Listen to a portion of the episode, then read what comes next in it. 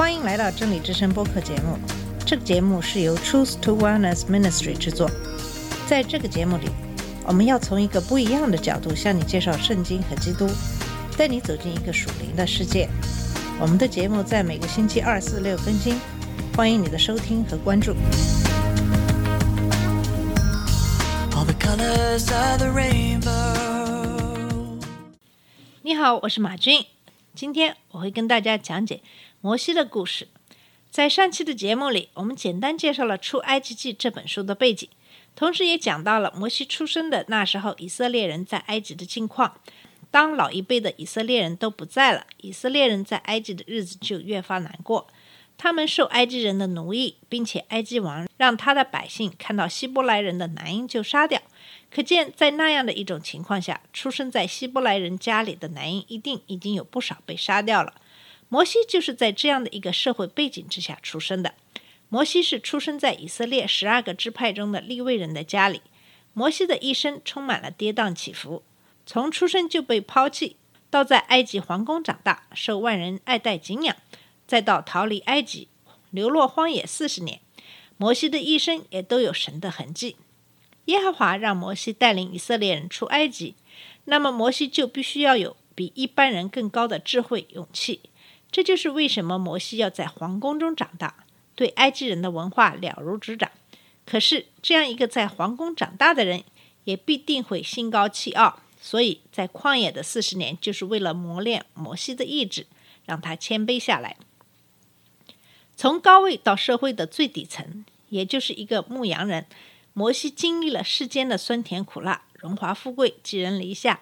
只有经历这样的世间的跌宕起伏，耶和华才能委以重任，让摩西带领以色列人出埃及。我想，在旧约里，摩西的人生是非常精彩的故事之一。我们下面就来看看摩西的出生、得救、受训和逃亡的故事。在出埃及记的第二章一到二节提到了一个利未人娶了利未女子为妻，这就是摩西的父母。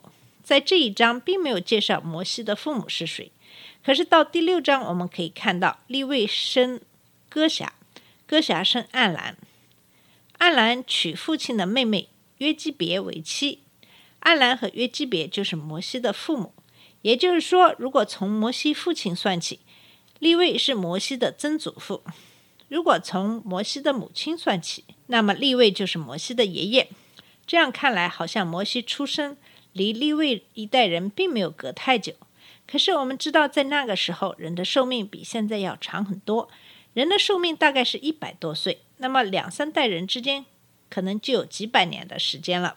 我们也可以看出，摩西的父亲娶他父亲的妹妹为妻，也就是说，约基别是暗兰的姑妈。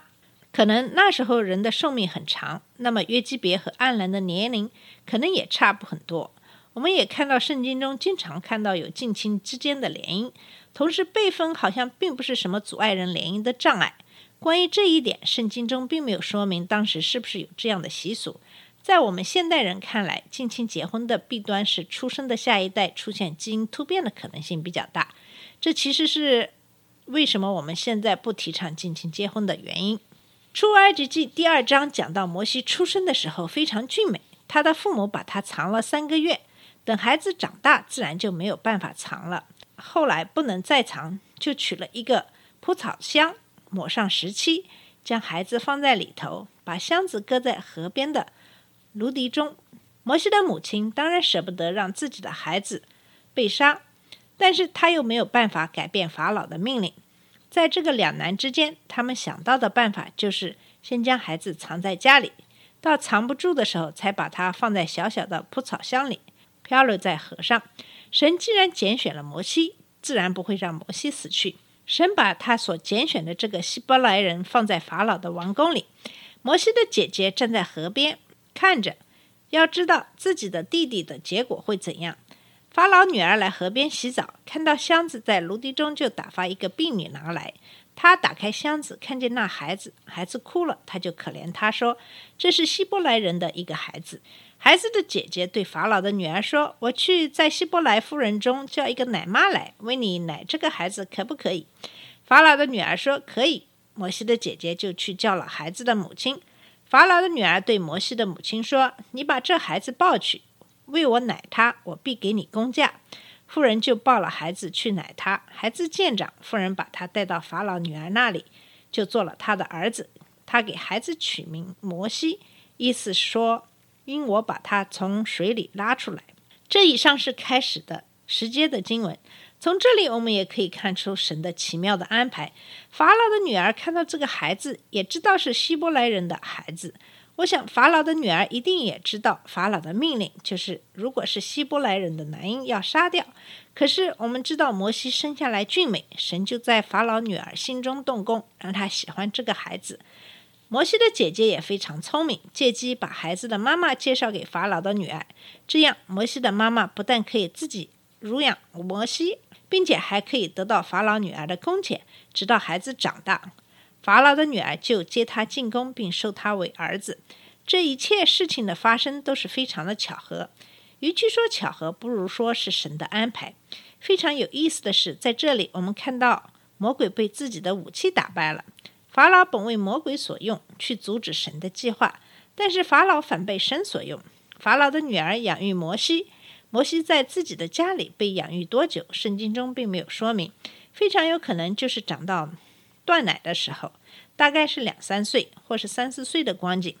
这样加深了他对同族的认同，以及对希伯来人对耶和华的信仰。这些都可能在很小的时候根植在他心里。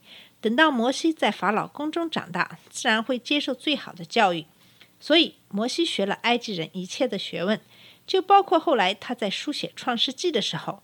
在描述诺亚方舟时用到的度量衡，都是古代埃及时通用的度量衡。这些当然都是后话。从十一节开始，也就是在摩西已经到了四十岁的时候，事情有了转折。讲到摩西去看望他的希伯来弟兄，我想在这里可能是指希伯来人，并不一定是指他的亲兄弟。毕竟所有的希伯来人在那个时候还都是三代之内的亲戚。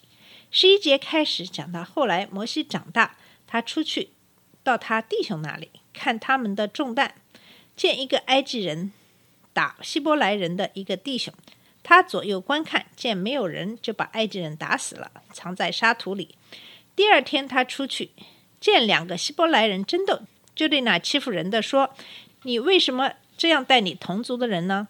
那人说：“谁立你做我们的首领和审判官呢？难道你要杀我，像杀那埃及人吗？”摩西便惧怕，说这事必被人知道了。法老听见这事，就想杀摩西，但摩西躲避法老，逃往缅甸居住。这是十一到十五节的经文。摩西为了要给希伯来人出气，杀了埃及人，当然是非常不明智的举动。他认为他为自己人出气，希伯来人一定会感激他。神最终要用摩西拯救以色列人，可是那时还不是时候。因为神曾预言，他的民族要在埃及地为奴四百年。摩西拯救希伯来人行动时候未到，在他第二天准备平息两个希伯来人纷争的时候，他可能认为他们一定会听他的话。可是没想到他们却不领情，反而把他杀人的事抖了出来。这其实也预示着以色列人将来对基督耶稣的拒绝。果然，这是传到法老的耳朵里。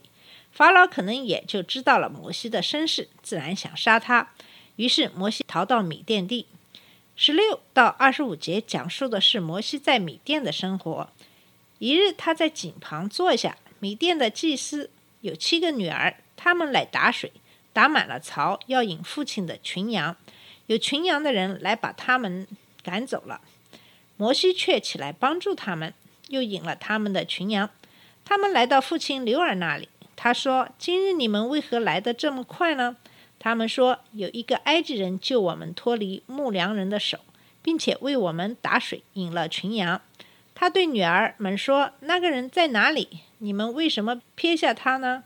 你们去请他来吃饭。”摩西甘心和那人同住。那人把他的女儿希伯拉给摩西为妻。希伯拉生了一个儿子，摩西给他起名叫格顺，意思是说。因我在外邦做了寄居的，在这章的最后讲到埃及王死了，以色列人因做苦工就哀惜探求，他们的哀声达于神，神并没有忘记他的子民的苦境。新王上任，神听见他们的哀声，纪念他的约，看顾以色列人，也知道他们的苦情。神深知拯救的时机，他的回应是让他的仆人回到埃及地，让他带领百姓离开那地，要彰显自创世以来最大的能力。神所安排的时候，往往不是我们所能估计的。神未必在我们最需要的时刻实行拯救，但是他会在最恰当的时刻采取行动。出埃及记的第三章讲到的是神向摩西显现，摩西牧养其岳父耶嫩罗的羊群，从中学习带领百姓的重要功课。摩西的头四十年是在法老的宫中度过，在那里他受到埃及的教育，成为一个有学问的人。然而这些却不足以使他。品着去拯救他的同胞，因此在神主宰的管理下，摩西的第二个四十年就在旷野过着看守他岳父羊群的生涯。这正是神训练他仆人的原则，为着将来的托付。他在旷野牧羊，为他准备了将来带领百姓所必须的柔和。他自己做牧人，过游牧的生活，就知道日后要如何引领百姓，并且掌握在旷野的生存之道。当他到了河烈山，主从荆棘火焰中向他显现，荆棘被火烧着，却没有被烧毁。那荆棘表示神的荣耀。此前神曾叫他把脚上的鞋子脱掉，这也可以预示耶和华住在百姓中间，却没有消灭他们。有些人更认为这节经文暗示以色列的结局，在苦难的火焰中却没有被烧毁。许多人都在可见之形象中经历过神。亚伯拉罕看见冒烟的炉和烧着的火把，雅各与一个人摔跤，以色列人脱离为奴之地埃及时，神用云柱与火柱来引导。神这样显现，为要鼓励他的人民，神要引导他们，并证明他口中所传的信息是可靠的。主应许摩西，他必拯救他的子民脱离埃及，并带领他们进入丰盛之地迦南。在第八节指出，有六个外邦国家暂住在那里，这是圣经中第一次出现的“圣”字。摩西脱了鞋，便知道所占之地是圣地。摩西按照神的吩咐脱下脚上的鞋，并且蒙上脸。脱掉鞋是尊敬的行动，表示自己在神面前不配。神向摩西确认自己是他祖宗亚伯拉罕、以撒和雅各的神。摩西对于去见法老这件事上没有信心，反复推脱，可见四十年的荒野生活已经把摩西的傲气磨掉了。这时候的摩西非常谦卑。摩西反对神差他去见法老，说自己没有本事。然而主却向摩西保证他的同在，答应他必于得释放的民在这山上侍奉神。摩西的推脱惹怒了神，耶和华向摩西发怒。事实上，摩西推脱说自己无能，但神正因此选他去完成任务，这才能够彰显神的大能。如果我们认为自己有能力去完成一件事，当这件事成就之后，我们往往会认为这是自己的能力所致。所以，当我们认为自己没有能力做这件事情，凭着信心去行，事情的成功就一定是神的荣耀了。我想，耶和华的苦心也在于此。第三章的十三到十四节。摩西已经预计，当他回到以色列人那里做主的代言人时，以色列人将要怎样质疑他。他想告诉他们是谁差遣他的。这时，神首次启示自己是耶和华，是伟大的自由勇者。神向摩西进一步保证他的同在，而且准备好要帮助他的民。然后吩咐摩西向以色列民宣布，他们快要得到释放。再者，摩西要试验法老，请求他让以色列民。走三天的路程，为要祭祀耶和华。这样做不是要欺骗法老，不过是个小实验，看看法老的态度如何。此外，这样做能够避免埃及人看见他们视为神圣的动物遭宰杀。神知道，除非他施展大能，法老绝不罢休。第二十节中的启示就是神向埃及降的灾难。经过这些灾难以后，埃及人才欣然答应。犹太妇女提出的一切请求，他们积累的财富成为埃及及监工劳役犹太人的赔偿，金银珠宝和漂亮的衣服。以色列人不是向他们借财宝和衣裳，而是向他们要。他们不过索取合理的工资，当中不涉及欺诈的成分。